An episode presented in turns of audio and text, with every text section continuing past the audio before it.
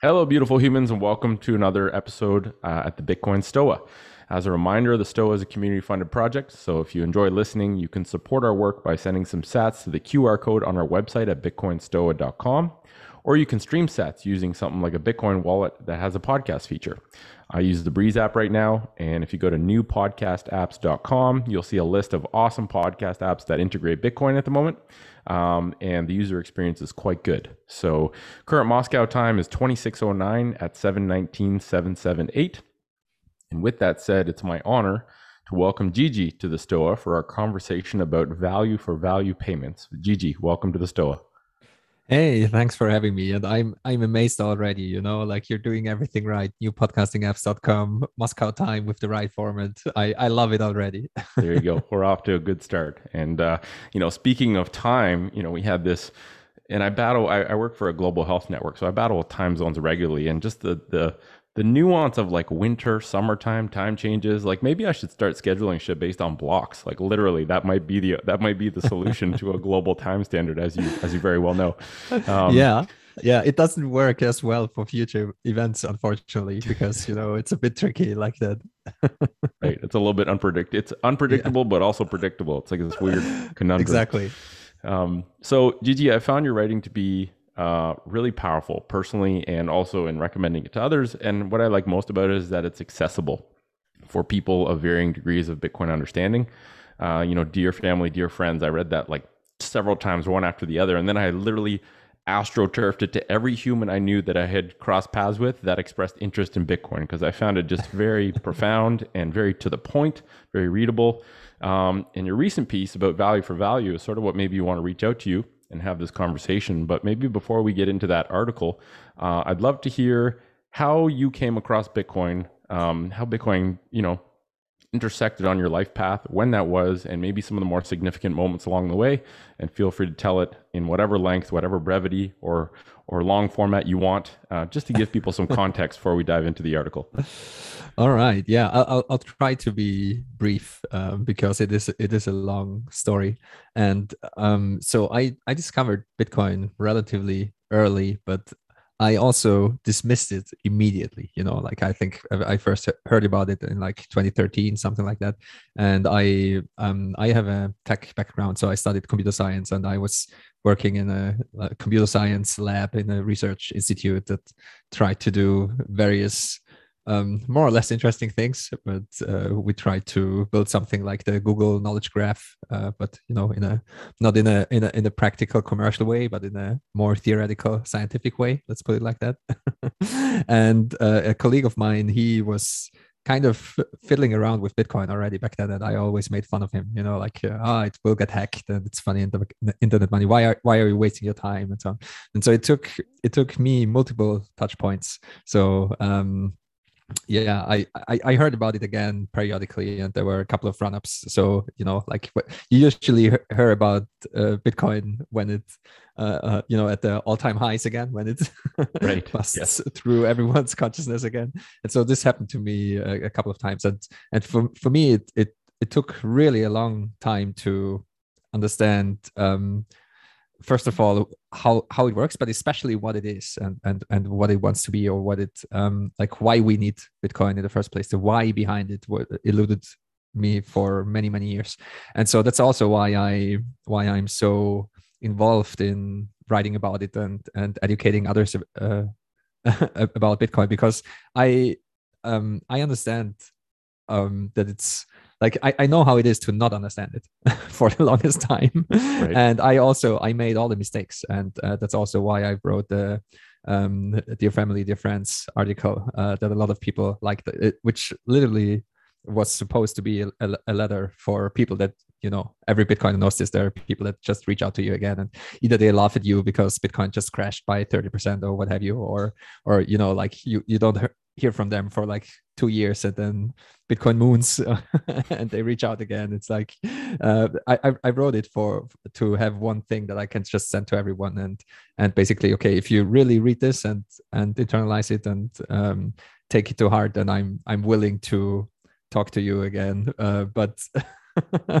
so I just wanted to make my life a little bit easier, and I I tried to distill all the lessons I learned, um, kind of. Uh, what's the best way to get into Bitcoin? I, I would say, or, or, the easiest and and um, uh, less risky, least risky way to get into it because I made all the mistakes. You know, like my my journey into Bitcoin was a very very long and pay, painful one. Like I, I dismissed it for multiple years.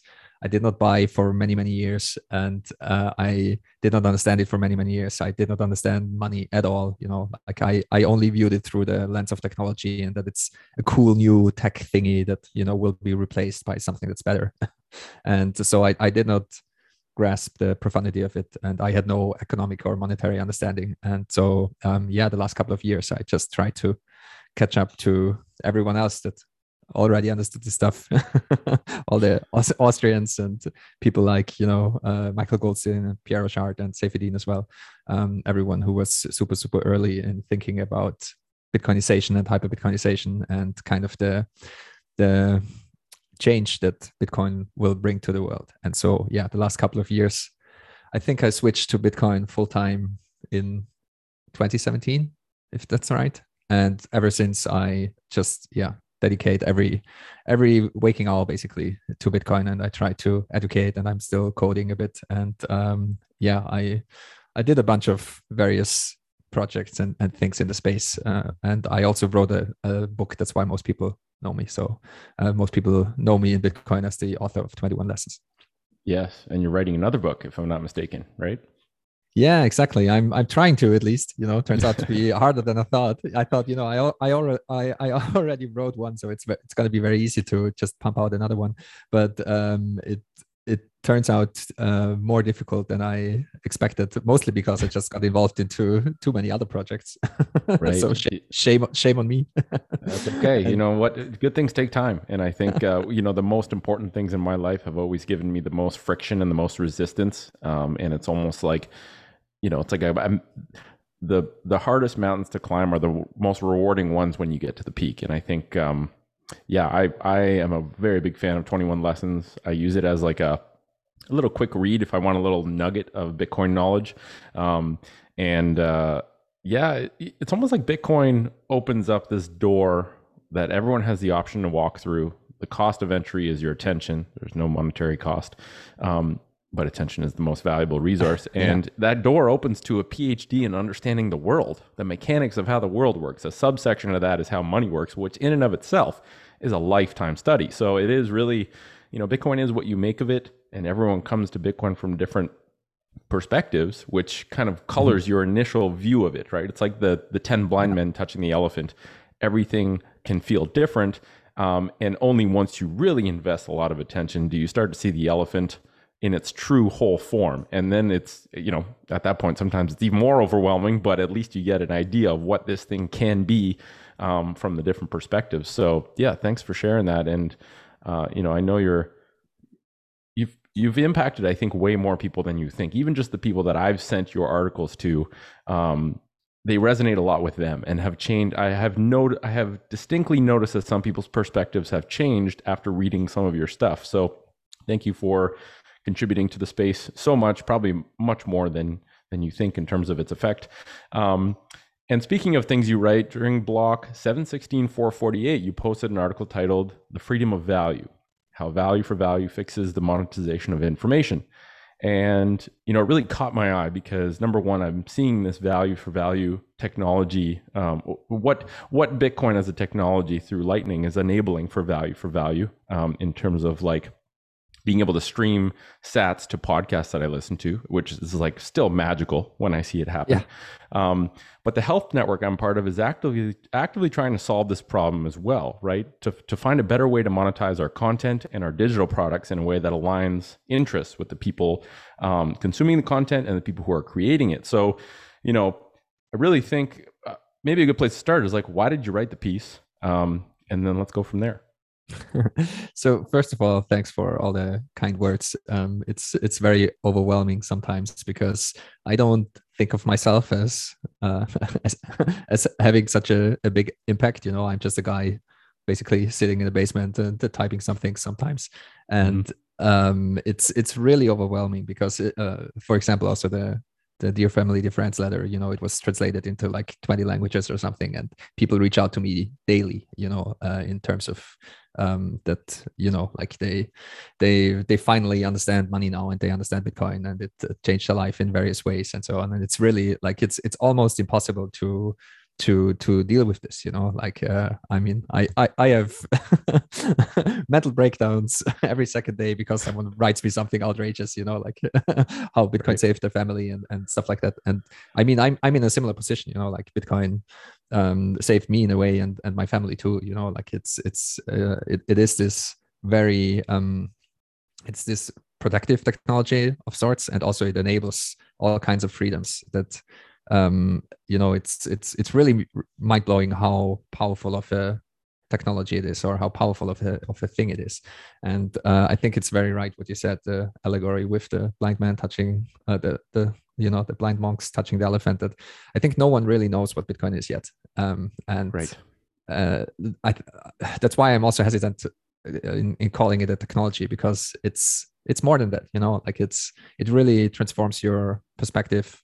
And uh, as you also said you know it forces you to think about value very deeply because it forces you to think about money very deeply.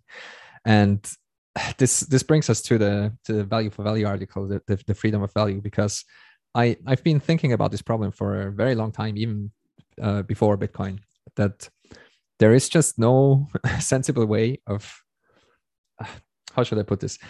Digital information, information in itself behaves very, very differently than a physical good. And selling a physical good is a very straightforward transaction. You know, like I have an apple, I want to sell it, I want to sell this apple to you. So I give the apple to you and you give me money and that's it, you know. And for, right. for digital goods, that's so, so different. And if, if I have a picture of an apple and I want to sell it to you you know we immediately have we immediately run into the double spend problem you know like i i, I can sell at, at no cost to me, I can sell a, a copy of the picture of the apple. You know, like digital information, the nature of information is such that it has to be copied. It's not only that it can be copied, but if you want to move information, information cannot be moved period. You know like if you want to if i want to send you a file i have to copy it. There is no other way you know? And, and the way that computers move information quote unquote is they copy it and they delete the original. And even even the language i use is very imprecise because for, with digital information there is no original. You know the concept of an original does not exist. Mm. because every every single like it's it's it's a perfect replica you know? And uh, uh, and when you have you know like take the take take an abstract concept like the letter a or the number 3 or a circle. You know what is the original 3 can you can, can you answer this question? No it's nonsensical you know like the it, it, and that's that's the nature of information you know like if you if, if you have a a, a a, digital a digital string of bits and bytes you know it's it's impossible to tell apart a copy from from from the quote unquote original what we think of as an original. So the uh, i'm just ranting about this to to make it very obvious that no it's good. Um, keep going. that the that the digital realm is like digital information is very very different than the, the physical goods that we are so used to. And and and so selling it monetizing it is insanely difficult. And uh, that's what what i was also writing about in the piece that paywalls just don't work for for this reason alone i mean there there are more reasons why paywalls don't work but but you just cannot build a cage around information. That's also why drm never worked you know it will never work. If you like any any and if you're if you're old enough you remember you know like computer games and all kinds of things and also programs had all kind of weird ways to protect themselves from being copied you know like you had to enter special words of the manual in like page 47 right. the 13th word then you can you know play your indiana jones computer game or what have you and and it's it's it's all stupid it doesn't work because because of this because of the nature of information and, and the, the the most succinct way to to to drive this point home is is like this I don't I don't even remember now who said it, but um, it's it's a it's a very wise saying. It's like if if if I have an apple and you have an apple and and we we trade, we exchange those apples, then we still have one apple. But if I have an idea and you have an idea and we exchange those ideas,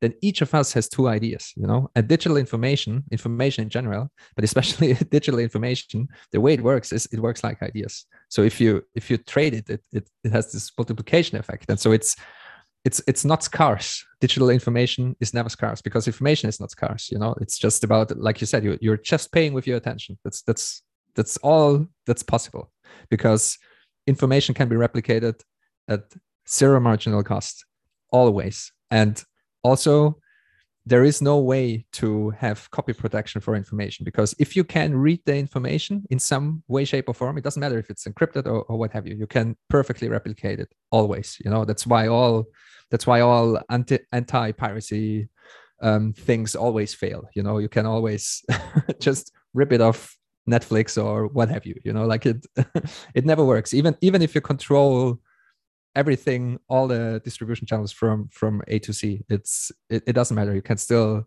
always find ways to access the information because in the end you need to make the information eligible again for the end user and as as soon as this is done, you can copy it as well. You know, it's just like pointing a camera on your TV screen. You know, like that's a very stupid way to, a very lossy way to do this, but that's the right way to think about it. You know, like even if all the the all the data streams, everything is encrypted, there will be a point where the user wants to see this information, has access to it, and then that's the point where you can grab it and copy it again.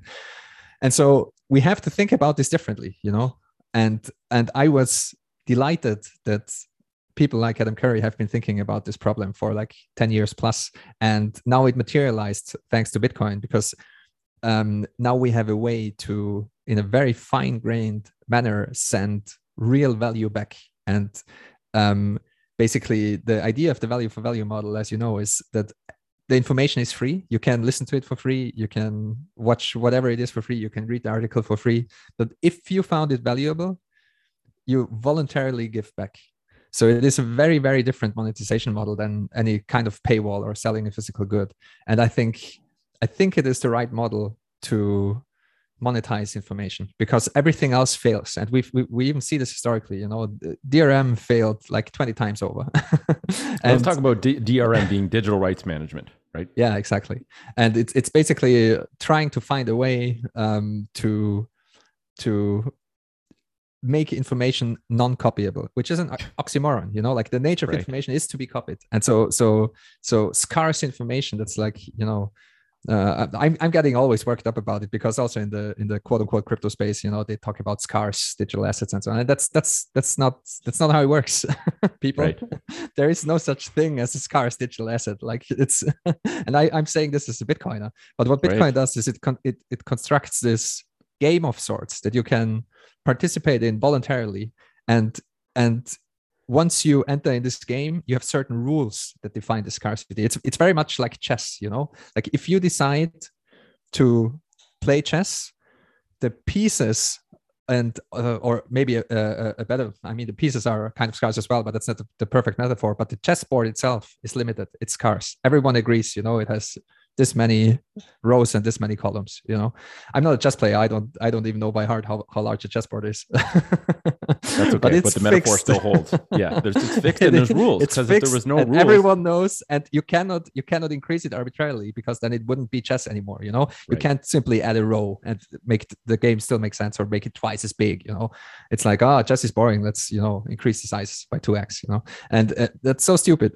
It's such a stupid way to think about it. And and but but I think it's it's it's the perfect metaphor because it's uh, like the the size of the board is not scarce because we can't make more of it. And it's the same is true for bitcoin you know like you as we see as we've seen we, we can fork bitcoin and, and do all kinds of things. And you can also you can copy every aspect of bitcoin you know like i, I keep harping about this. There is no because there is no such thing as information that cannot be copied everything in bitcoin can be copied because everything in bitcoin is information. You can the, the thing that cannot be copied is the network and the value stored in it. And also it, it it works because participants have secret information. And this is all part of this game you know and you have your private key and you have the obligation to keep it secure and keep it secret and so on.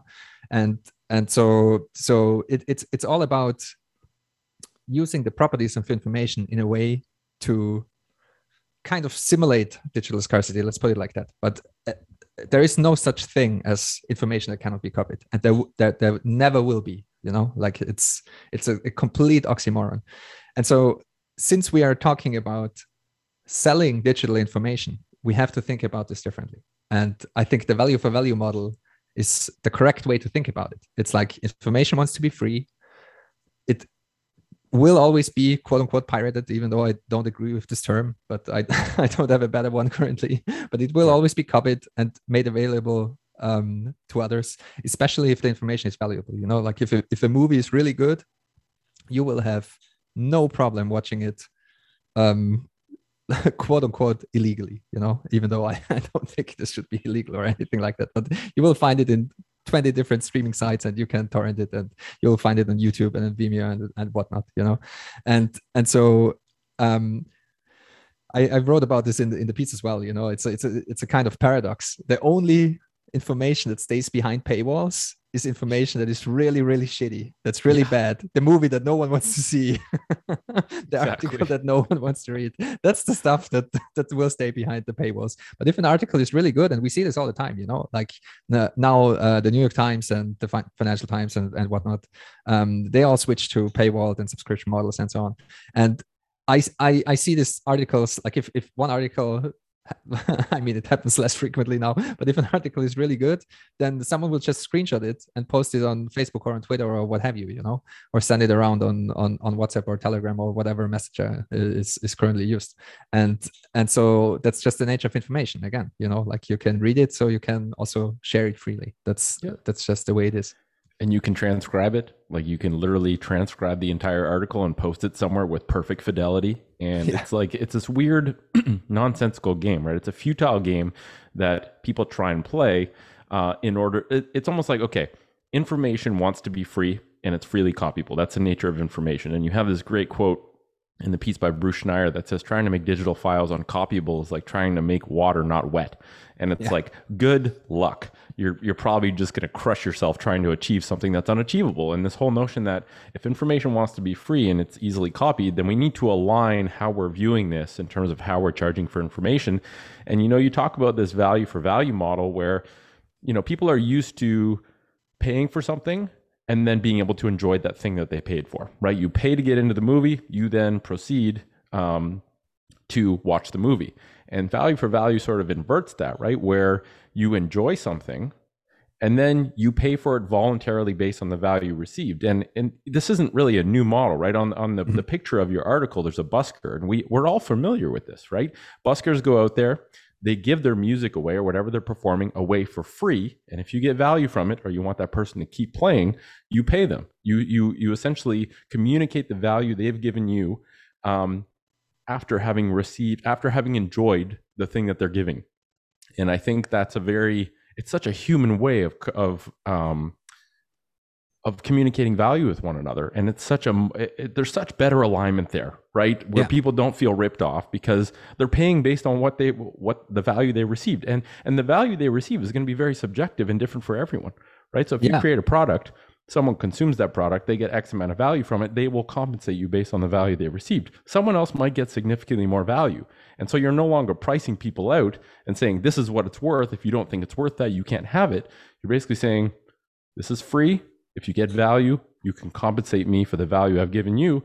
And that is such a humane, honest way of going about paying people for things. And it's the only way with information, like you said. Yeah. So it's like, yeah. Yeah, absolutely. And it's not only about um, pricing people out, it's also, you know, the, the ingenious thing about value for value, I think, and that's that's something that uh, you know um, uh, I didn't realize before I heard, before I heard Adam Curry talk about it. So all credit to him. But there is also no price ceiling. You know, like if if right if someone um, uh, to to use the, the, the busking example, you know, uh, if if there's a street performer or, or a musician or, or what have you that really just made your night, changed your life, what have you, you know, it might be worth a lot to you, especially if you're a millionaire, you know, like you might have a lot of cash on you and just you you throw a ridiculous amount of cash into the hat, and I mean, in the real world, it doesn't work that well because everyone will will see that, you know, and you know, we'll jump to the head that there will be sure. a huge Gotta fight. put a QR code there instead, yeah, instead yeah, exactly. And but in the in, that's that's also why why it's a little bit a, an, an imperfect analogy because online it will be different. But um, I I really see value for value as a, as a way to revivify the idea of busking because it, it is, as you said, you know, it's a very old idea. I mean, this this has worked for thousands of years you know they're they're street performers and there's a hat on the ground. And if you as you said if you want uh, you know the music to continue you just uh, drop a couple of coins into the hat. And what's so interesting in, in cyberspace is that the the space is unlimited and the time as well you know? Like if, if you're a street performer you you are in, in in one city in one place and you you play certain hours of the day. And for articles or also for podcasts you know you you you put them online and they can live for a very very long time. And your audience is potentially global you know like if uh, depending on your language and so on and so forth uh, of course. But still like there, there is no upper limit. And i think that's really really interesting because we see um, and i think I, did not really put this into the piece but i've uh, I, I think i spoke about before. We we see that there are these you have this extreme Pareto distribution of what people are willing to give and what people are willing to pay. And we see this, for example, in casinos, and we also see this in free to play games, you know, where a, a, lot of computer games switch their business model from just selling the title to selling in game items. And for competitive games, especially, the in-game items are just cosmetics. They're completely useless. You won't be a better player because you purchase items. I mean because no one likes um, pay to win you know like that, that's especially right. for competitive games that's that's ridiculous. And so for example in counter-strike and other games you can uh, purchase skins and they don't give you any benefit. It's just like a, a, show off and it's just like you know i mean there are some gambling mechanics in there and so on. I, I am not trying to hype it up as like a, a perfect system but my point is that there's like 1% of players they will spend ridiculous amounts of, mo- of money on it. And and they are kind of carrying everyone else you know? Like if, if you want to play it for free that's fine. It's it's it's about it's about just making enough money. You know it's not it's not about making money off of everyone. It's just about making enough money so you can continue your business or your operation uh, or, or what have you. And i think that's that's really like just flipping this model on its head that you you you can you can have access to the information for free and um, you trust into your audience to give back enough value so that you can continue. If the gaming world is any indication most titles that switch to the free to play model they they they increased their revenue by like multiple times you know? And and that's really interesting. That's really something to to think about. And i i think we're still far off from that because uh, I think it's mostly a psychological shift, and it's also you know like an adoption and tactical shift. Not everyone has a Bitcoin wallet yet, let alone a, an app that can stream Lightning payments and so on.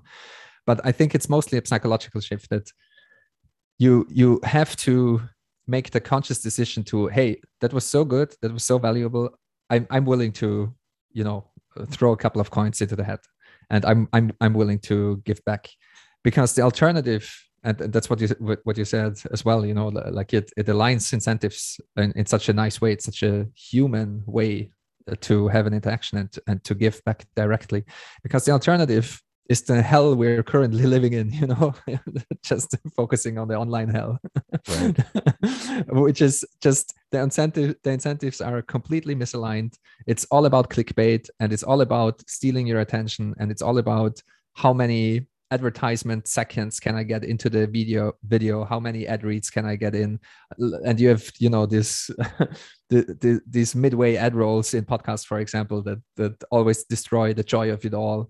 And everything like the, the content itself it it becomes this shallow clickbaity content because we're measuring the, the wrong thing you know? Like you're, you're measuring clicks and you're measuring view time and you're measuring quote unquote engagement but the way we are measuring engagement is you're measuring outrage. You know like if you if you look at the engagement metrics in social media feeds um, the, the the thing that gets the most retweets the most likes the most comments and so on it has the most quote unquote engagement but it's just the most divisive outrageous stuff that's get that gets shared. And people also know that you know that's that's why this stuff gets gamed all the time you know it's and it also gets gamed in, in insanely stupid ways just to to to make the point you know like you you post three images uh, and you you dress it up as a poll and it's like you know comment for option a and retweet for option b and like for option c.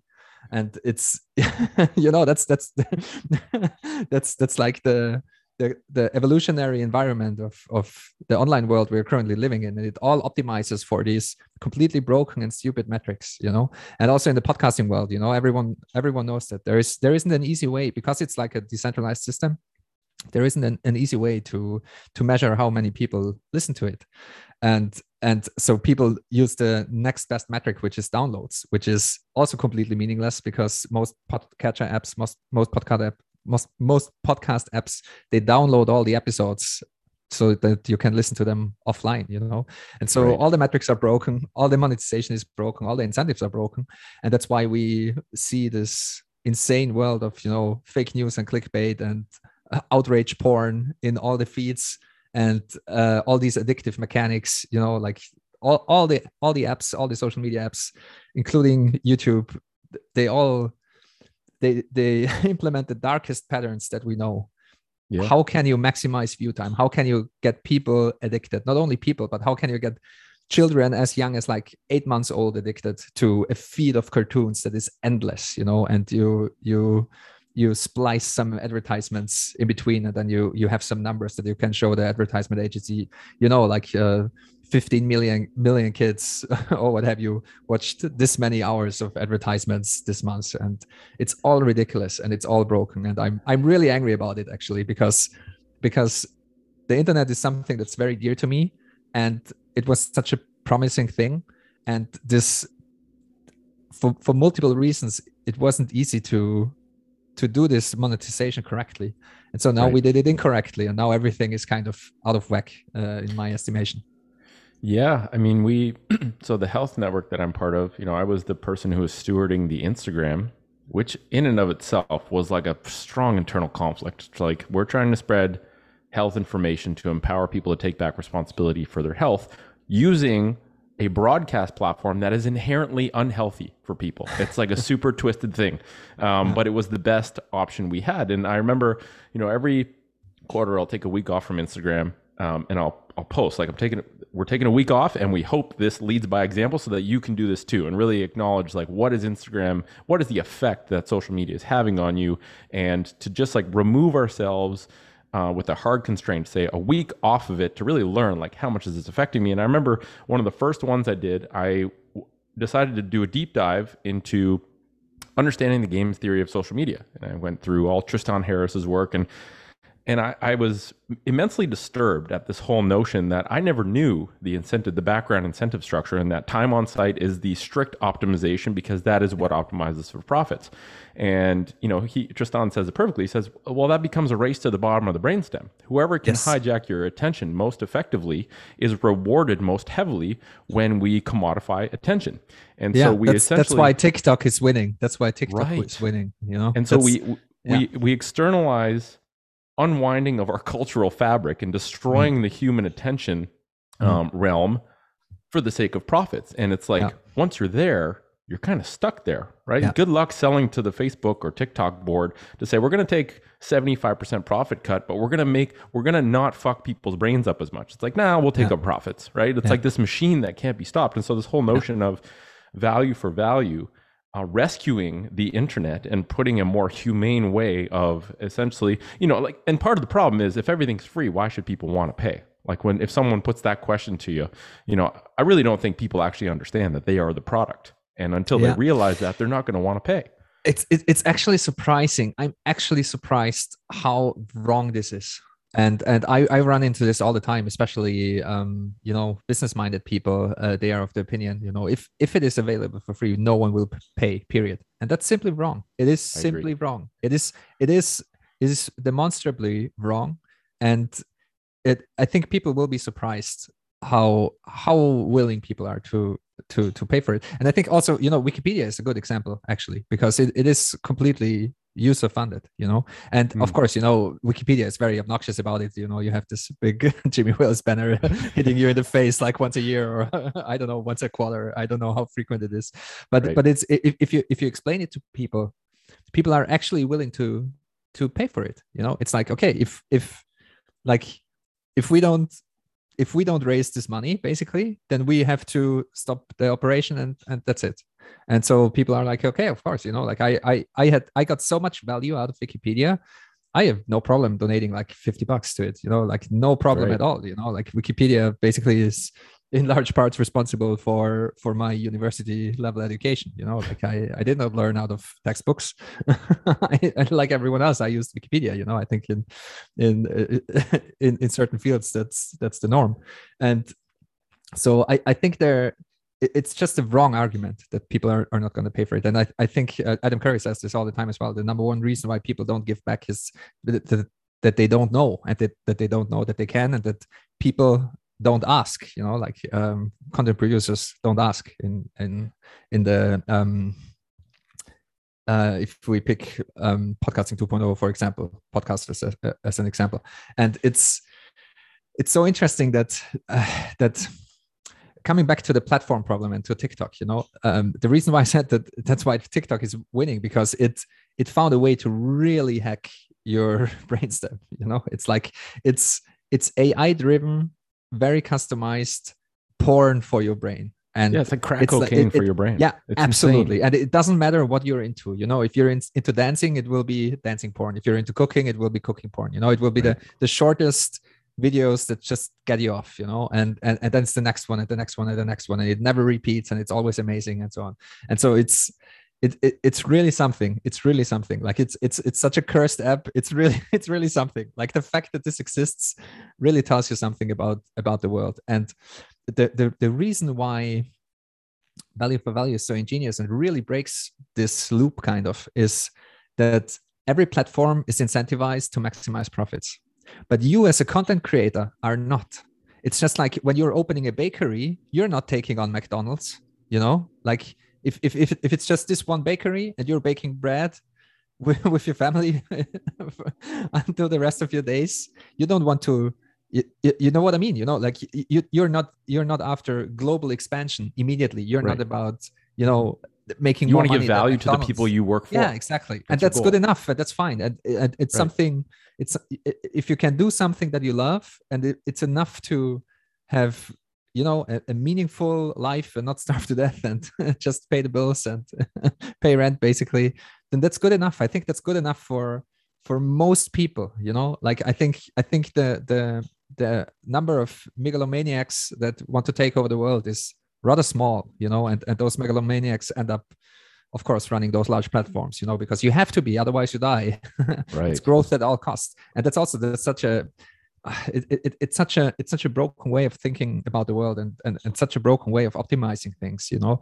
That's that's why i really i really that's that's one thing that i that i enjoy so much about the the bitcoin space. It's it's the return to more traditional values and just you know having enough kind of and just you know you, you have your farm and you have your your couple of things and, and you're happy and you have your family and you do things that you love and you're not you know getting Jeff Bezos level rich, and right. it's fine. It's what what else do you want? You know, and especially if you're a content creator and you really enjoy podcasting or writing or, or, or, what have you and you also really enjoy just giving this to the world you know you, you don't want to sell it in the first place you want to make it available for free that's why millions of blogs exist you know like they also podcasters you know i think like 80% of podcasters are not doing it for monetary gain and right. but just imagine if you can turn this into something that will give you some monetary gain back just just just because just because it's possible and just because people really like what you produce. I think it it changed it, it, it has the potential to change the world in an insanely drastic way you know because it it is it it, it removes one one interesting anecdote maybe. I don't i i purposefully do not track clicks on any on any of my sites on any article and i don't want to do it because it will lead you on the path to hell. It will lead you in the direction of tiktok you know? If you start right. tracking clicks and if you like medium i really hate medium for example because it, it tracks all this stuff for you you know? And and and and if it's there then people want to look. And then oh man why why didn't the the last article perform as well? and so on. And then you you're immediately into this game of trying to optimize for clicks and trying to optimize for what have you you know? And i think the value for value model removes that completely. It's it's i mean of course you know like you can track how many sats you're getting and so on but i personally i don't i don't do that. I just i i put this stuff out and a little bit comes back and it's it's absolutely wonderful you know? Like i uh, i i think I think we're close to something where this can become the norm, where there is and we don't need a lot of people you know like it can't even be a you know there can't be the advertisement world and then can there can't be the value for value community. And and if enough people think about this in in this different way then i think i, I truly think we will have more engaging content meaningful content and we we will we will go down a, a, a different path and not the path of shallowness and addiction and TikTok and all the rest of it, but of real human connection, real interaction, and real, you know, deep long form content as well, and, and those kind of things that um, a lot of people value. Yeah, and I, and it's just such a it's a human way of, of it's it's a truly peer to peer way of compensating creators. And like you said, it gives you, you know, the the value you get sent back to you for the work you've done in a non-specific way. You don't necessarily need to know which article that person came from and and how much they paid you for that specific article, but it's basically just a a global metric, feedback metric for creators to say people are sending value to me, therefore it sort of serves as a form of recognition that what you are you're on the right path. You are doing something that's giving value to the world. The world is giving you a nudge, a feedback loop to say, we value what you're doing, keep doing it. And here's some financial compensation so that you can keep doing it. And I think this whole notion of taking power away from the platforms and essentially rebuilding human to human relationships, um, even if they're on a global spectrum. And I, I, think even just technologically, you know, value for value, if we had this conversation five years ago, uh, it would have been a very different conversation because technologically we had to make certain improvements in order to enable um, a frictionless, high quality experience.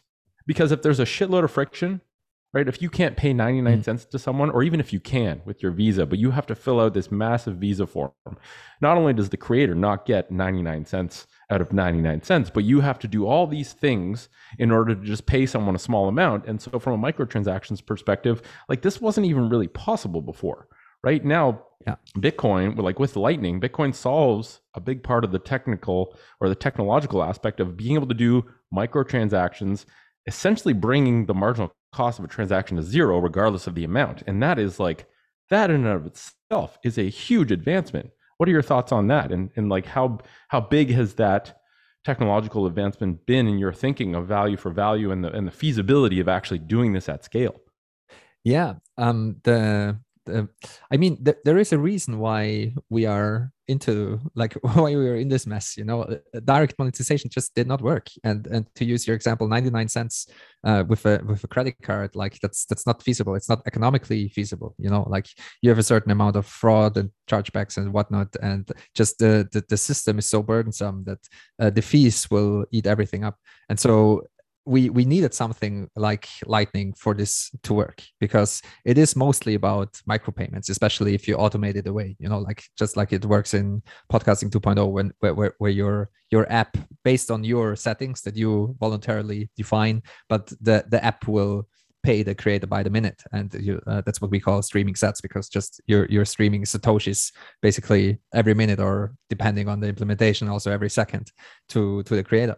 And um, it, you're right it wasn't it, it just wasn't possible before. So it's it's absolutely amazing. And i think this is just the tip of the iceberg of, of what we are like podcasting 2.0 with with the the streaming sats. It, i think it really is just the beginning of um, what we will see in the future because so much interesting new things are possible now. It it, it kind of boggles the mind. And it's it's very it's very interesting that um, kind of the just just the friction that we had in the old system you know with credit cards and all of that was enough to completely ruin the internet you know? Right. And, yeah, I know. we, we we have this uh, everyone knows the the 404 error error uh, the http error when a site does not exist and uh, then you will get back 404 and there's also most people don't know there's the 402 error which says payment required. So we wanted to do this since the beginning of the internet to include payments into the into the internet and have some some value infrastructure uh, uh, on the internet. But it just was never possible and it was never feasible to do. And one super important aspect of this all is if you use visa or mastercard or paypal or what have you you always have a man in the middle. You always have a trusted third party that takes care of the payment.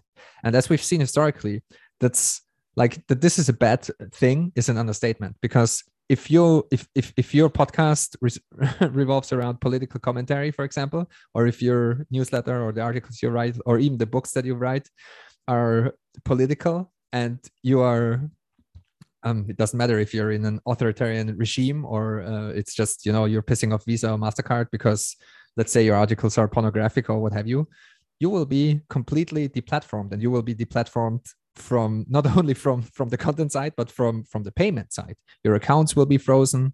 You will not be able to receive money. You will not be able to receive payments. And this is um if people want to look into this you know like this this is how the us um like th- this this was one of the most important tools in us politics to freeze accounts and to use payment pr- providers like visa and mastercard to just straight up destroy the livelihood of people just to straight up you know just okay we don't like what this person is saying or doing. Just make them miss all the all the rent payments and make them starve to death basically. Because uh, to be honest if you don't have access to to modern banking and payment infrastructure it's very very hard to do things you know? Like you can really cancel someone. You can really deplatform someone from life um, if you have the power to do this. And of course, you know, value for value uses Bitcoin, so this is not possible. These are direct payments. It's like it's like cash payments. It's like throwing a coin into the head. You know, it's like it's it's it's very hard to overstate how different this is and how revolutionary this is even though it feels very much like you know a venmo or a paypal or what have you payment the, the, most people do not realize the difference but it is such a big difference. And, and that's also why i'm super super bullish on value for value because i think we uh, we definitely need something that yeah that that makes sure that free speech can still exist online you know? Like the current the current environment with all the censorship deplatforming filtering and and all the rest of it you know? If you just look at twitter and facebook and and i mean I mean, pick any example. The, the pandemic uh, with COVID 19 is a great example. You know, there was so many.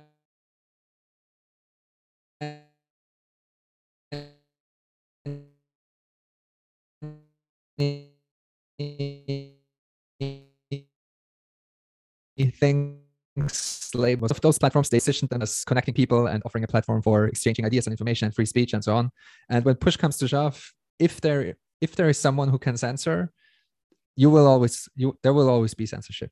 And so i'm very optimistic that we are now at a kind of inflection point where people realize this and switch to alternatives that do not have the possibility of censorship built in. And of course you know this can also be scary. That's why that's that's why we have first amendment laws. That's why we have that's why in the west we have such an emphasis on free speech in the first place because it is dangerous but the alternative is even worse you know? I mean with free speech you can write manifestos and all the rest of it you know? There's hate speech and all of it. You can incite violence. I'm i'm what i'm what i'm trying to say is that having this not only these free speech platforms but also underlying of it unstoppable payments it can feel scary to some but that's just a very very shallow way of thinking about this because you need to have these things for a society to function. We need to we need to make room for the free flow of ideas, but also for the free flow of value. Otherwise, we will never be able to figure out what's going on in this complex world. And so I am very, very hopeful that more and more people are realize the importance of this and and are gonna make the the switch to it. And I I mean I have no illusions, you know, it's in the world of Spotify and YouTube and, and so on and Twitter and Facebook, it's gonna it's gonna be a long battle and it's gonna be an uphill battle and um, it's gonna take a, a long while for people to realize it. But I also think that time is on our side because value for value and the idea of value for value will not go away. Bitcoin will also not go away. The Lightning Network will also not go away. And the reason why they won't go away is because all of all of the things I just mentioned are ideas and platforms, and and they're the closest thing to immortal that we have. You know, it's just like the Bible. It it will it outlives empires, and everything else that I mentioned before, YouTube and Twitter and Facebook and Spotify and all the rest of it, those are companies, and they will go bankrupt. Just I don't care how long it takes. Right. Facebook They're will transient. go bankrupt. Google will go bankrupt everyone will go bankrupt. Just and give them a thousand years. and I find it so interesting that like you know the human consciousness, the human entity collective, has this beautiful immune system whereby the more obvious the censorship gets and the more disturbing it becomes, right? Because every day that it continues and gets more obvious, more people are saying something's weird here, right? They start by saying something's weird, and maybe that's that first touch point doesn't land, and then they, you know, they follow someone who's saying something that they acknowledge and have seen as being truth and then that, that gets taken down and it's like another touch point. Oh that doesn't make sense. That's weird. And the harder the more hardcore they go on trying to censor truth and censor people in general the bigger the immune reaction gets to creating protocols that are uncensorable. And the whole you know one of the lines that you put in your piece was free speech platforms cannot exist. Only free speech protocols can exist. So maybe can you talk about the difference between a platform and a protocol and why that reversion to protocols is so important for for for kind of the future of not only value for value but also just like freedom of speech? Like the preservation of freedom of speech actually depends on us developing proto- developing unstoppable code which gives us protocols that cannot be censored right like this whole idea of we won't censor you or we won't manipulate or sell your data really needs to become we can't censor you and we can't even collect your data here's the code to prove that that it's yeah. not even it's not even enabled and I think, yeah, can you talk about platforms versus protocols and why it's so important to get back to protocols? Yeah, exactly, and and and that's that's also why why Bitcoin is so ingenious because you know if if you just have an an assurance by some people that are running the thing you know? Let, let's pick any platform let's pick twitter just for sake of example. And you have the assur- assurance of jack dorsey and he will tell you you know he's for free speech and he will not uh, censor people you know? Like it's only as good as it, as his word. That all like we're humans we're fallible you know? And every human will be corrupted given enough time kind of yep. that's why i'm also not a fan of immortality and to think that jack has uh, supreme control over a massive beast like twitter you know what jack yeah, wants yeah, might not be what jack can do so. yeah yeah i think that's also why he left you know like he's not yeah. the ceo anymore but because those things that's also why google had to remove the tagline don't be evil you know like it just grew too big and then it got evil and right. it's just right. and and so um the, the difference between platforms and protocols it's again i think the best way to think about the protocol is just like the english language or math or chess. Like no one is in charge you know? It's just there is no company behind it.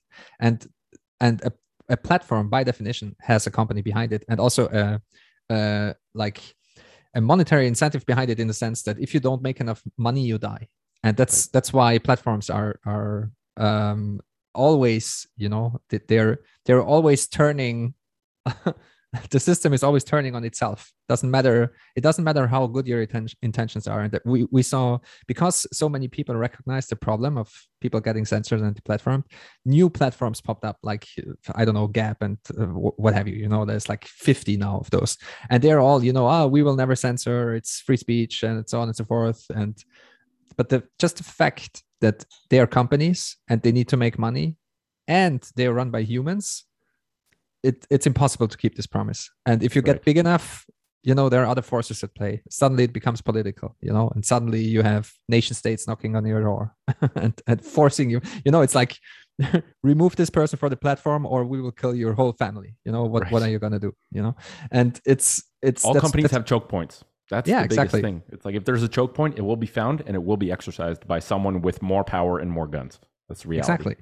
And and that's why what you said is is so important, you know, like uh, building open protocols where you can you don't the insu- the the assurances that you have they are not political in nature they are not just promises spoken by humans but they are promises spoken by mathematics for example and you right. can cryptographically verify and prove that no one can, for example, with end-to-end encryption, no one can snoop on this message. You know, no one in the middle can can read what is being said you know? That's that's the idea of end-to-end encryption. And for bitcoin of course you know like no one can can mess with the hard limit of 21 million bitcoin you know? That's just you you can you, you can look at everything figure it out for yourself and and you can come to the conclusion like oh yeah the bitcoin is okay. Yeah that's that's, that's set in stone. And we we we need those things that remove the possibility of human corruption from the system. We need things that remove those choke points because you know if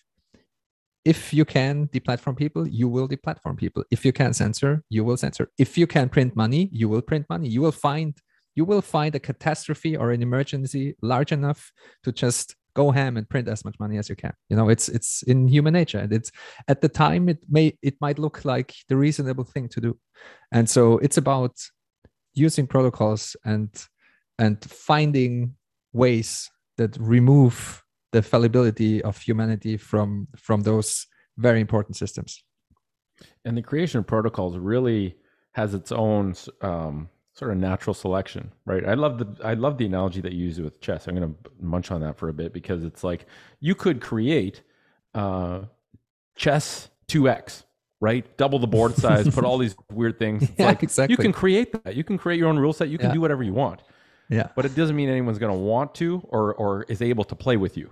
And so Yeah. it's like I think with protocols, and it also it, it, it uh, s- sorry to jump in but uh, um i the reason why why why i have this um example in my mind because i'm i'm currently as you mentioned i'm, I'm writing a second book now and, and i have it in there because bitcoin is very much like a game in that sense as well and and, and chess is, is is the great analogy because also it, it doesn't it doesn't even matter because now currently you know there is an official body of chess and blah blah blah that define the rules and so on. But even if they would come out and say okay like tomorrow we will change the rules of chess and the board size will be twice as much and so on it doesn't matter. Like that's not why why people play chess and that's not you know like it wouldn't change anything. People would just play chess the old way. That's also Right. why you, you know like uh, language is another a great example you know just just because there is someone who tries to dictate how we speak doesn't mean that people magically change their ways of speaking you know and that's why bitcoin is so hard to change it's just like you know if the official body of chess comes out and um,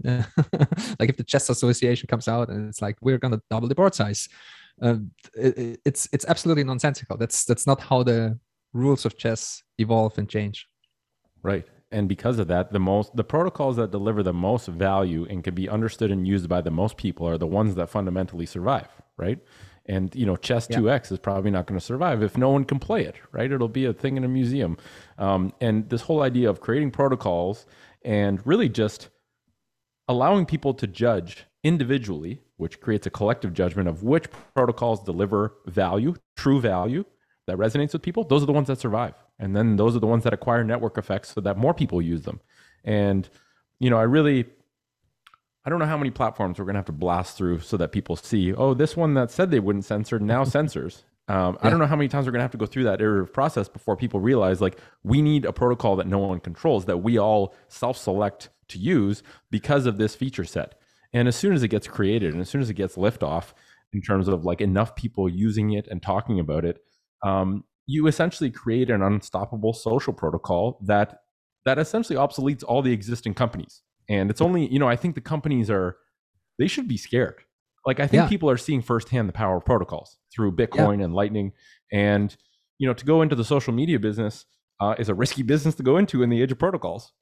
yeah absolutely no i think i think that i mean um it, it's such a difficult topic because there is also something to be said about centralization because the, the hard thing about decentralized things let's pick chess again you know like that the rules of chess evolved over time. And uh, but very very very slowly you know just like languages evolve over time but also very slowly because it, some changes make sense you know? And um, it's it's very similar to bitcoin you know? Bitcoin is a decentralized system. It takes a very long time to get new features in and those kind of things even even though even if the features would be very beneficial to the whole system you know? And we we, we see we see this with decentralized alternatives to twitter for example that you just cannot keep up with a well monetized company that is centralized because you can make decisions way way way faster and you can iterate faster and so you can develop features faster and so on. But i think and, and this is a big but it's i think there are like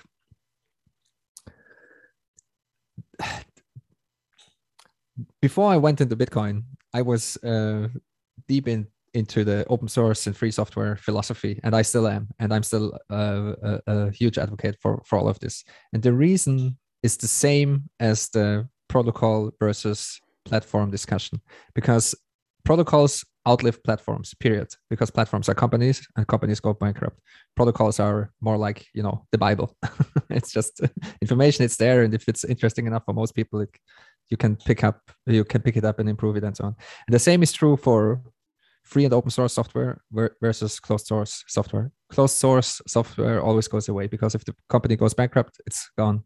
And for free and open source software, it just survives and it's it, it it can only improve you know it always improves incrementally and it's a very slow process but i think we are currently at a point where free and open source software caught up to a lot of the commercial products and it took a while but there is always a point where the thing gets as good as it gets.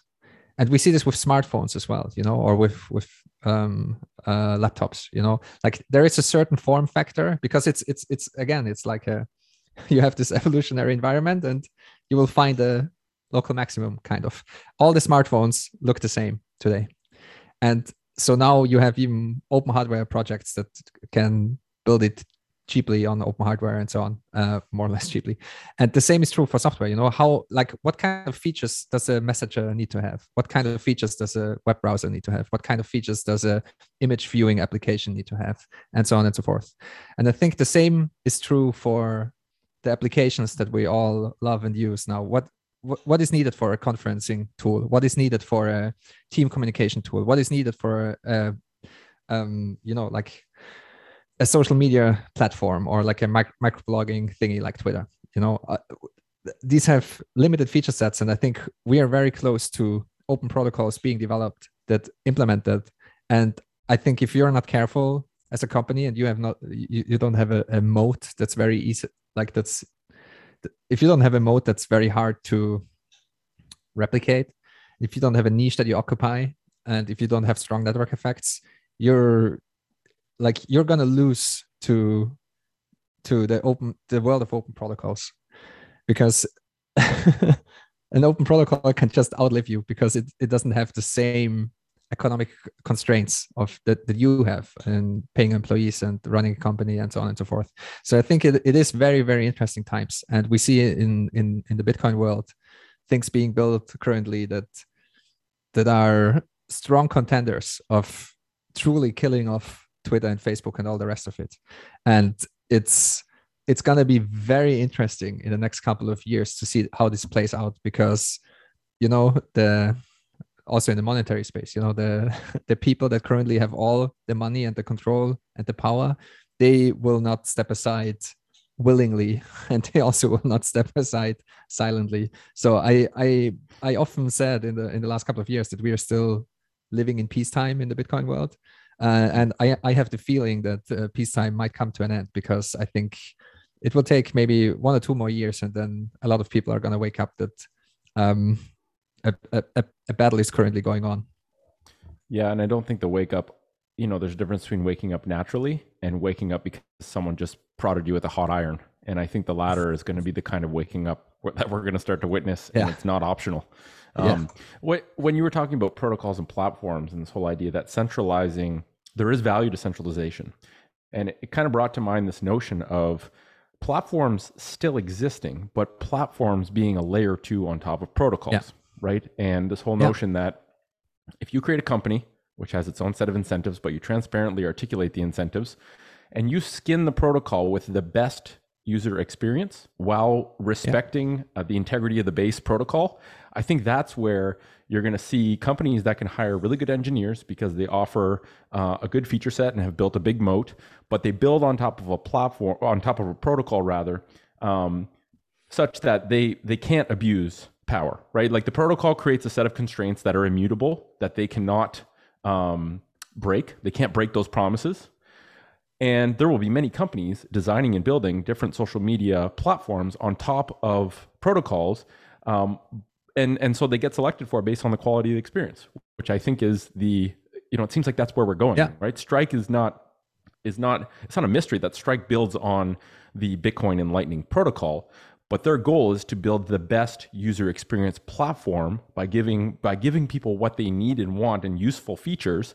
Um, but they still have to abide by the rules of the protocol. Yeah. And so I think there's something, you know, Strike can't just print more Bitcoin because their users want more Bitcoin. They can't stop you from, I mean, technically they can stop you from opening a Strike account, but the interoperability of the Bitcoin network is such that if Strike denies you an account, you're just going to go to another centralized platform yeah. that is built on top of the Bitcoin protocol. Therefore, the best survive because that's natural selection.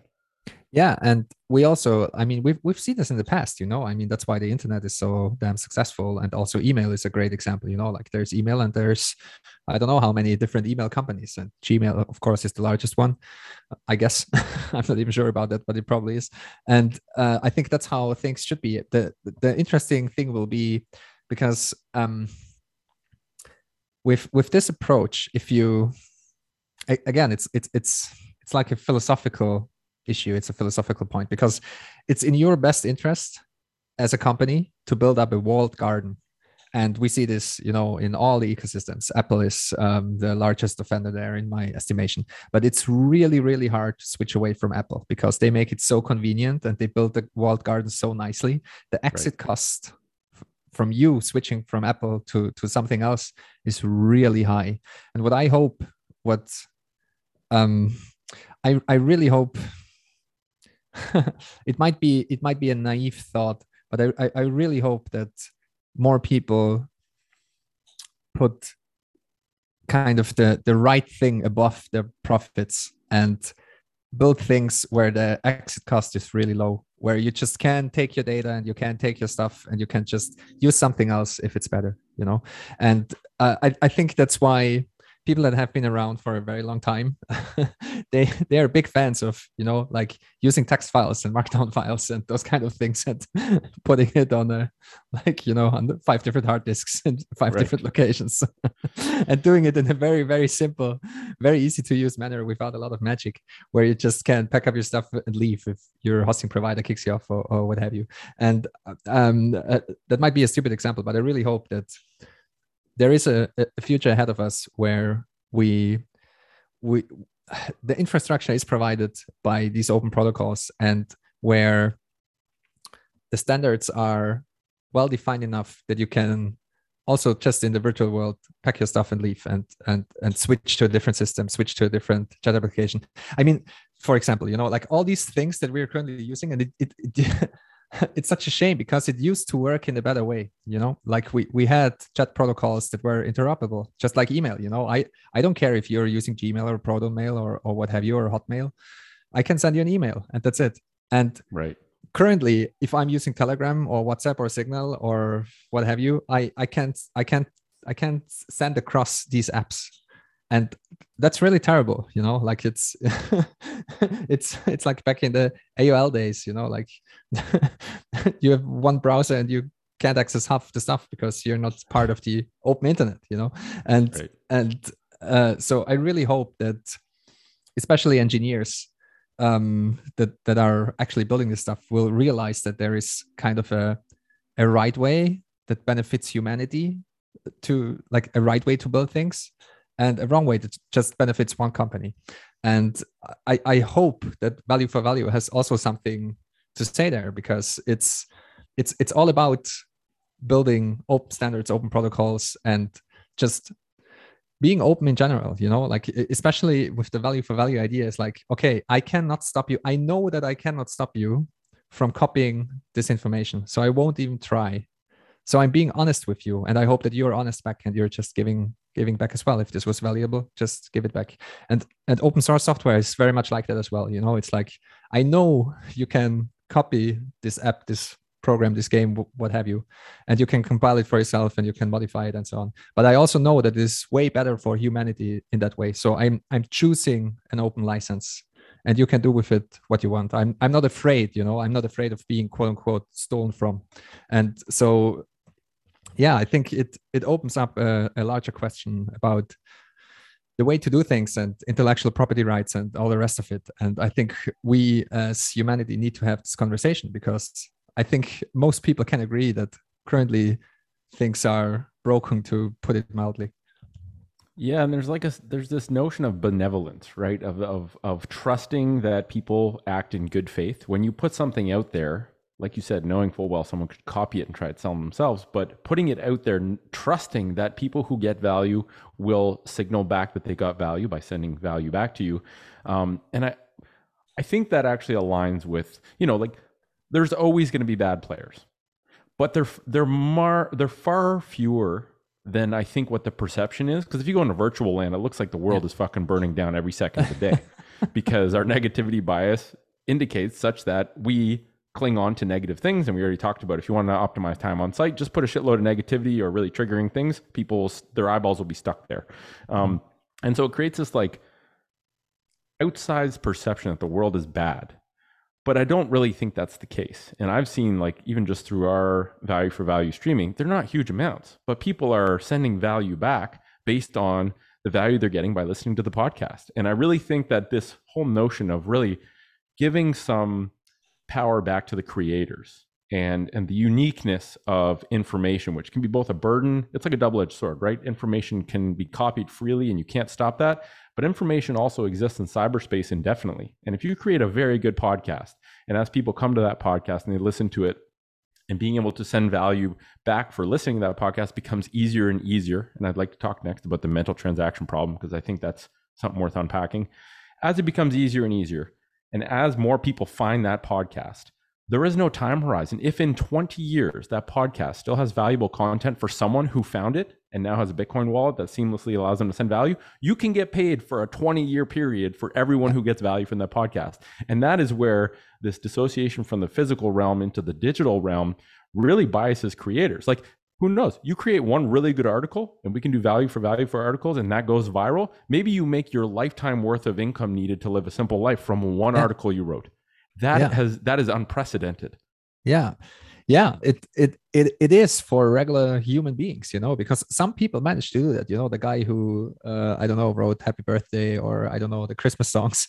Sure yeah, yeah mariah yeah. carey you know managed to do that last christmas alone. And and she she'll get uh, you know um, with the with the current system that's in place with she'll uh, get royalties for a lifetime. yeah royalties and and copyright and so on. And and it's also you know like um it's it's such an interesting thought, right? Because again, information can outlast empires. You know, the Bible outlasted multiple empires. And so if you write something that's really good, it doesn't matter what it is, if it's an article or a book or a song or what have you, or even a movie. And if if the infrastructure is still in place and there is no reason why it shouldn't be in place if it's an open protocol you know like an open protocol is for example tcp ip and and the whole internet runs on it and it's still around and it has been around for quite a while you know even though the internet is young but i have i have no reason to assume that tcp ip won't be around in like 100 years from now 200 years right. from now you know like that's that it those those systems can Uh, electricity is another good example you know? Like electricity is the, the the grid so to speak. Like the, the the things that were developed in the past and are akin to open protocols they they have a way of of surviving. And and so you know like your your your whole like your your grandchildren could still receive streaming sats just right. from this conversation that we're having right now, like 30 that becomes your will. It's yeah. like I'm gonna will the Sats to go here for this episode. like that's crazy. Shout out, shout out to our grandchildren that, that might listen to that. You know, there, there there's a chance. Yeah.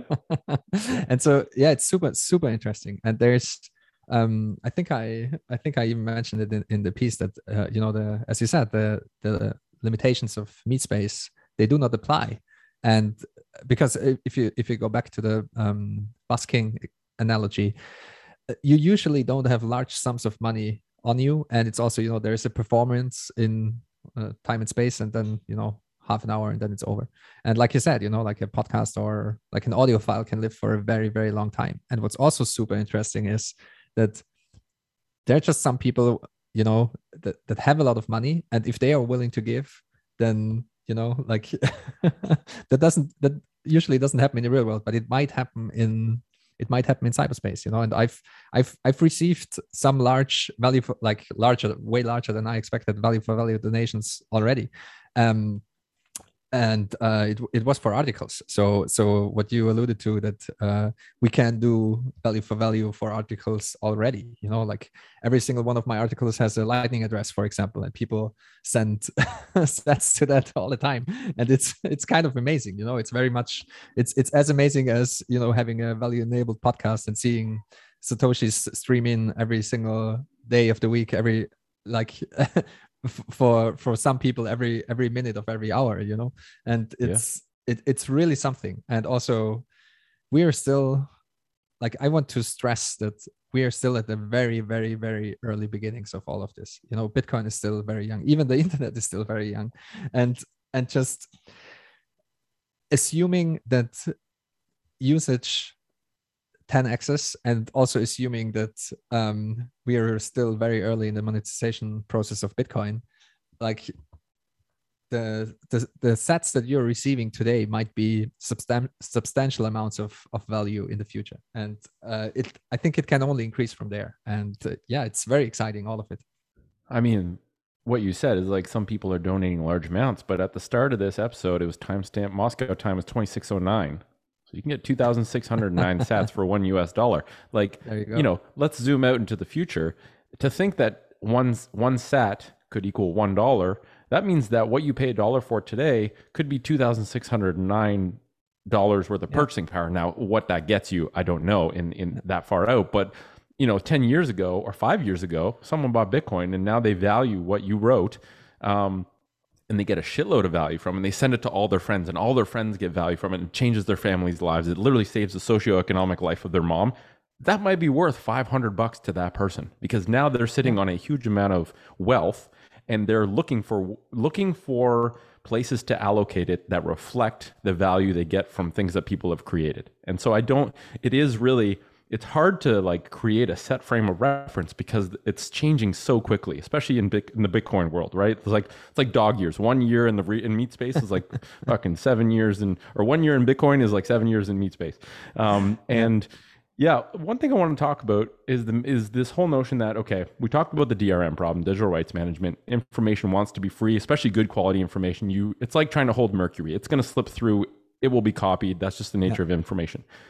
The other sort of problem to solve with value for value, especially with microtransactions, is uh, what you call in the article the MTX problem, the mental transaction problem, and this notion that every time we want to make a payment, there's also a mental cost to every transaction that we make, and that mental cost creates friction, especially when you get into infinitesimally small amounts that end up being, you know, if you're determining whether or not to pay a fraction of a penny for something.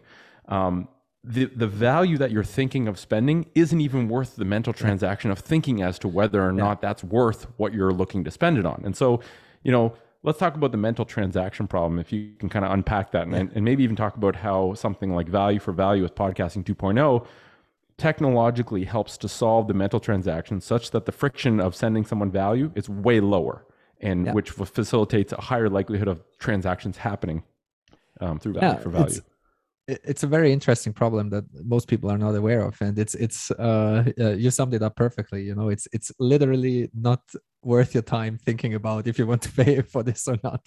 Right. so once you start thinking about it, you're already at a loss, even uh, at minimum wage levels. You know, like if if if it's like you know a fraction of a cent, then it doesn't matter how how little you make per hour. It's literally not worth your time to have the mental effort of thinking, do I want to make this microtransaction or not? And um, the one person that wrote about this most eloquently and most thoroughly is Nick Szabo I believe. Um, he identified this problem, uh, as did other researchers as well. But um, he he wrote about it uh, in a very succinct and, and beautiful way, and I just tried to kind of summarize hi- his arguments. And in in the sense that's that's also the reason why we currently we have um, flat rates for everything and subscription models with flat pricing.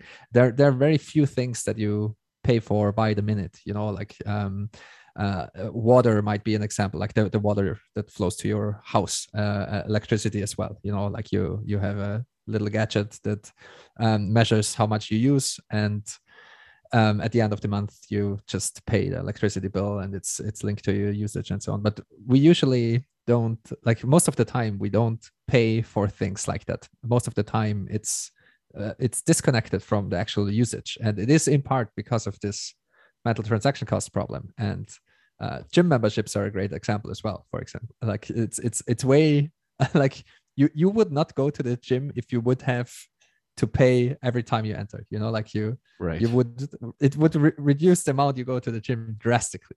or Netflix. That's another example. It's Yeah, like you yeah, pay once per course. month, you can watch Yeah. infinite videos. If you have to pay per video, you might not watch as much.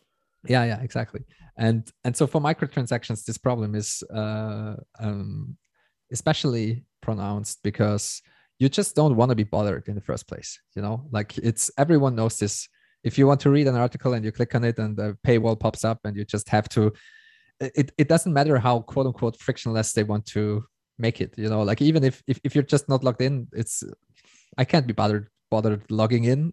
It's just like i've got to click away the goddamn tap and do something else. And there's uncertainty. Like what if that article's shit and i paid for Yeah, it exactly, like, oh f- now i'm screwed. Yeah exactly. And and so you know bitcoin has been around in in, in, in internet years for a long time. Uh, so we just had uh, just became a teenager. So bitcoin has been around for 13 years now. And we had bitcoin enabled paywalls for a very long time. You know it was one of the first things that was implemented with qr codes and so on. And uh, you, so so you just you know you, you scan the qr code and you, uh, the article just shows up. No one does it. No one does. It just doesn't work. And it is because of this mental transaction cost problem. And I think there are two interesting approaches to solve it. It's there, there are more than two, but I think one interesting one, which um, links into the value for value idea, is to do something like a crowd wall where uh, you you can think of it as a paywall, but it's more like holding the content hostage. You know, it's like, okay, I wrote an article, trust me, it's it's really good because I wrote good articles before. mm-hmm. And I don't care if one person pays for it or 5,000 people pay for it. I just need like 20 bucks and then I'm going to release it to the world, you know? So oh, some people are experimenting with, with those kind of ideas. Uh, John Carvalho is one of them, for example. He has this implemented for his podcast. Uh, I think it's called The Biz, and and so it it unlocks by the minute as people pay for it. And so once the whole episode is unlocked, um, it's free for everyone always. And and so uh, I think that's that's also an, an interesting approach. But I I think truly the way to solve it is how podcasting 2.0 solves it, which is completely voluntary and completely in the value for value ethos. So you don't hold anything hostage, and you have, in a sense, uh, like you. There, there are so many ways to do this, and I think um, there is now. Uh, browser extension which implements this, which is uh, called Alby. Uh, I think it's getalby.com where you can install it. It's a Lightning extension w- where you you can even connect it to your own node, so it's done in a in a uh, quite a nice way, and you can set an allowance for yourself for certain sites. So if you have Lightning enabled sites that support payments and and the value for value idea, you can say, you know, like uh, News is is a good example. Stacker News is uh, basically a hacker news clone or you can think of it like reddit but for bitcoin and lightning stuff.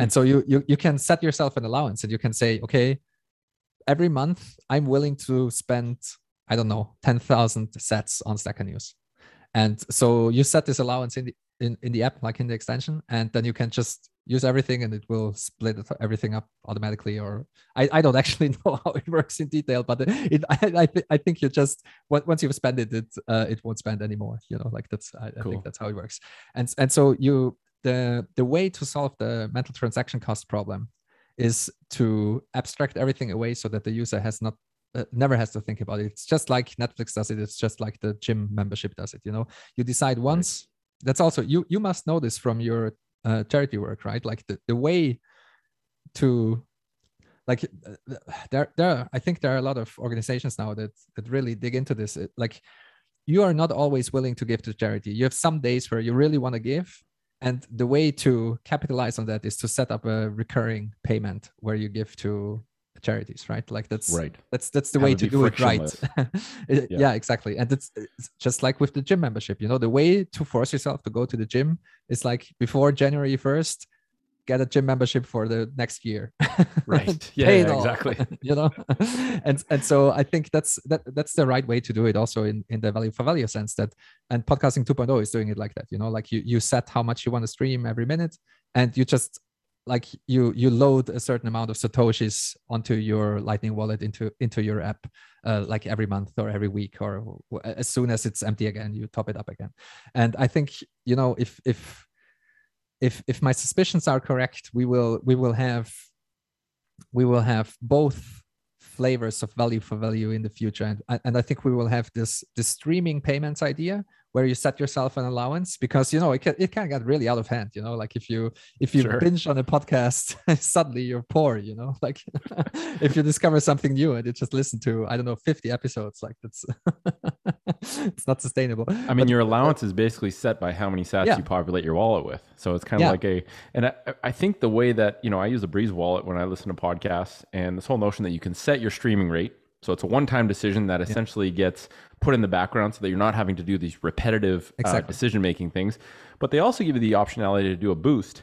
Um, exactly And and I think that is just brilliant, especially now. I think it's called Yeah. Helicopter. I got that second layer on Umbral where I can actually see Yeah. messages people are sending and the Yeah. sats that they attach to it. And I think it's so brilliant because it gives you the optionality, right? It's not an, Yeah. a, an in this or that decision. It's now Exactly. okay. What's your baseline level of sats Yeah. you want to stream? yeah And then you can choose how much you boost based on like how much value you're getting in real time, and that's some Yeah. cool shit. Yeah, and that's exactly right. And and it's called Helipad, by the way. And shout out to Dave Helipad, from pod, yes. from Podcast Index for for building it. Um, and I think that's exactly the right model, and that's what what I meant with. I think in the future we will see the two flavors of value for value, and it is the the like you know always giving a little bit which is the streaming sats part which might have an allowance or not you know like uh, there are multiple ways to do this. And but you have to have this unlimited uncapped way of giving back. If someone really enjoys an episode then then you boost. And maybe you boost a couple of times or you set your boost really high you know? Right. and, and for articles as well you know i think we we will we will have something very soon where um i mean someone will build it you know? Like i'm i'm close to being so frustrated that i'm to build it myself but please someone else do it. I have too much too much on my plate already. But I- want to have something like pocket and in the best of all worlds um this is to get integrated in absolutely all the browsers all the apps all the services everywhere. But uh, if, if you know pocket or uh, like there are multiple like read it later apps uh, instapaper is another one. You just you you you instead of like the way most people browse content online is is really browsing it. You don't open one article and, and read it fully and then you open the next one and read it fully. You, you scan through it most of the time and if something is really interesting then you read it fully. And so that, that's also how i have used the internet for the last i don't know like 20 years you know? And Right. and so so these app, apps exist where you just send articles to them and you can read them in a really nice distraction distraction way distraction free way. And you can also switch between text and audio so you know they have text to speech engines and those kind of things. And you could put value for value in there really easily you know because these apps also remember where you where you are in your reading progress and all those kind of things you know. And and once you you like the article or you archive it or or what have you you, you simply on lightning you you send a payment to the author you know and and it could all be out in the open met, met, metadata in in the article just like um like just like we have structured data in the rss feeds now that take care of these payment things. And uh, you know you have your lightning pub key in there and it's going to send the key keys and payment and so on. And in the future it's going to be an uh, amp payment you know like it's it's all, of this is basically already solved. We just need to make the psychological switch to use these kind of things correctly. And so i think we we we need to again we need to have these two flavors where you give a little bit always and if you really like it just like on medium or what have you you just clap a couple of times you boost a couple of times and then you you have the way to give a lot in an uncapped manner where you just can you know like you, you can give ridiculous amounts of value back and i think that's you know that's that's the future forward I agree. And I think this like this unlimited optionality with programmable money. Like I remember Adam Curry was on a podcast. This was probably like two, three months ago. And he was talking about this notion that, okay, well, with programmable money, we might not have this yet, but say I reach out to you and say, Gigi, you want to do a podcast?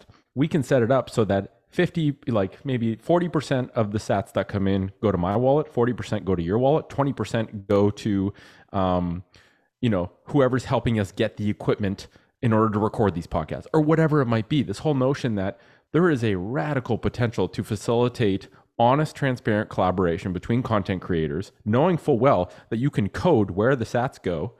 Um, it, like that's some really powerful stuff. And it's, it, you know, the, I remember hearing Antonopoulos talk about programmable money and the Yeah. fact that this opens up a, an entirely new dimension um, of options.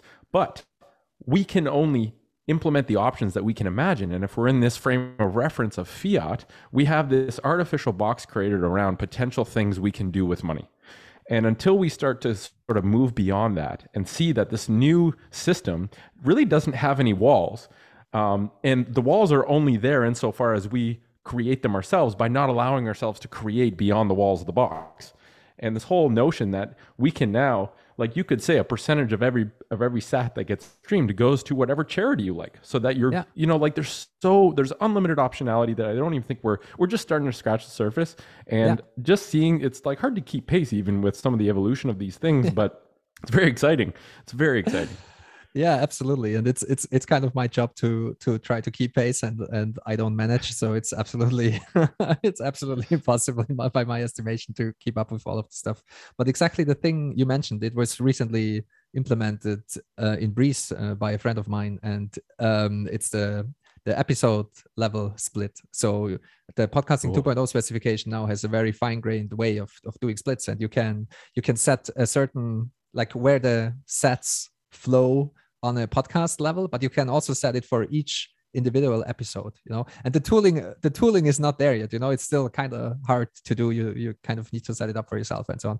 But we will have the tooling very very soon. And then you can you know like uh, I don't know if you talk about human rights, it's like you know, 21% of the Satoshi stream goes to the Human Rights Foundation, and um, uh, we actually, I think, I think we were the first podcast uh, with closing the loop um, uh, that made use of this feature because I I helped a, a little bit of um, writing this specification and um, uh, doing the first implementations and so on. But this is exactly where where all this stuff is going, and it's you don't have to be very like you don't you don't need to have a lot of imagination to see how absolutely amazing this is for so many different formats. You know, like for for a podcast, if you if you play a song in the intro and the outro. Uh, like stream the sats to the artist who wrote the song you know like yes. a couple of percent for if you have a sound editor he he gets like his piece of the cake too and for you know written content you you might have someone who pro- proofread the article or you might have an editor you might have someone who made graphics and so on and and there's no reason to to stop at these like very internet native um, formats with uh, podcasting and uh, uh, and articles. You, you can do the same thing for ebooks. You can do the same thing for for movies. You can do the same thing for just music in general. I know Adam Curry is uh, really keen on uh, getting the first albums released on a value for value basis, and you know, like the music players in the future, I, I, I truly hope that they will all have this integrated, you know, because it is the right way to monetize information. And the Netflix of the future will have this integrated as well. And if you want to go really crazy, you know, like in a in a, more decentralized world, you could even have systems that work very much like 4chan, but the hosting is where content just disappears if it's not popular anymore, and where where you can let's say for articles or also for podcast episodes it doesn't matter but for for articles if it if it gets bumped and reshared. And if, if people send money to the article, it's like, you know, half of it goes to the creator and half of it goes to the article itself that hosts itself on something like IPFS or what have you and pays for the hosting. And if it's not read anymore, it will just disappear because no one will pay for the hosting anymore and then it's gone. I mean, articles might be the wrong use case because it's very easy to host text you know it's very cheap.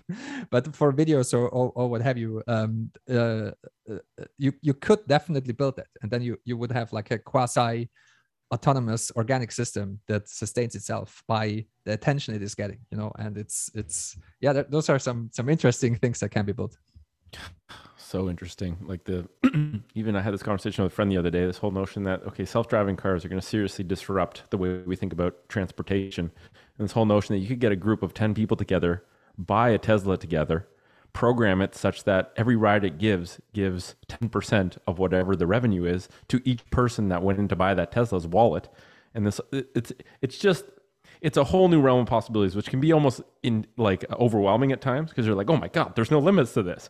Um, but at the end of the day, you you can see how the human to human interaction is really going to push this forward, right? This whole notion that value for value is really a ideologically aligned way of transferring value in the world of the internet. And we kind of took this sidestep where we kind of fucked up a little bit. We went with companies. We did it the wrong way because we didn't have the technology basis at the time to be able to do it the right way.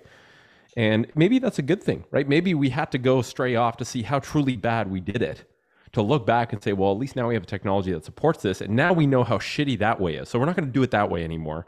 And so now we actually have technology and we have more of a, an idea of, okay, this is a much more aligned way of humans compensating humans in a peer to peer way. Uh, that also eliminates a lot of the problems that are unraveling civilization, like censorship, like deplatforming, like all these things that are super messed up, and we're seeing it firsthand. So, Gigi, I am extremely grateful. I'm sure everyone listening to this is very grateful for you giving us your time today, talking about this amazing article. To anyone listening on the Bitcoin Stoa episode page for this episode, there's going to be links to, I put three links. I put uh, the article that we're talking about, I also put Dear Family, Dear Friends, and Dear Bitcoiners, because I think those have been very powerful articles for me to read. Um, before we sign off, is there anything you want to let people know about? Um, I'd love to hear where your new book is at sort of where you're at with that. Um, and uh, maybe in future, I'd love to do another interview to hear about your writing process because I'm always very curious as to what the process that people use when they create, how they create, how they edit, and all that kind of stuff. But for another time, let people know where they can find you, and then we'll wrap this up. All right. Uh, yeah, I'm dergigi. You can find me on Twitter. Um, uh, you can also find me on Nostr. Uh, if you know what it is, you can also find me on Mastodon. I am dergigi, everywhere. And um, dergigi.com is also where you can find my writing. Um, I, if you want to read the article, it's dergigi.com slash busking, so it should be easy to find. And also, um, the regarding the progress of uh, my next book, it's going to be called 21 ways and it's going to be like a continuation of the idea of 21 lessons but 21 lessons was like the 21 things i learned from bitcoin. 21 ways is um, like 21 different ways of how you can think of bitcoin or how you can look at bitcoin. And it's um, a couple of chapters were already released. It's at 21waysbook.com and uh, i think if you're interested in bitcoin Bitcoin is Time was really well received, and it's the third chapter of the book. Um, so you can find it there as well. And uh, yeah, uh, my my writing process just and I, I I'm very happy to talk about this with you in the future. But it's just like most writing processes of most writers it's just pain a lot of pain. It's very painful. It takes a lot of time. So yeah i, I don't have any any secrets.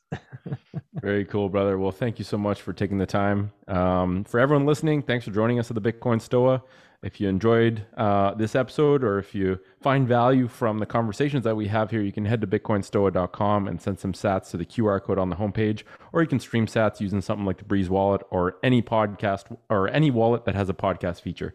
So thanks for being here, everyone, and uh, ciao for now.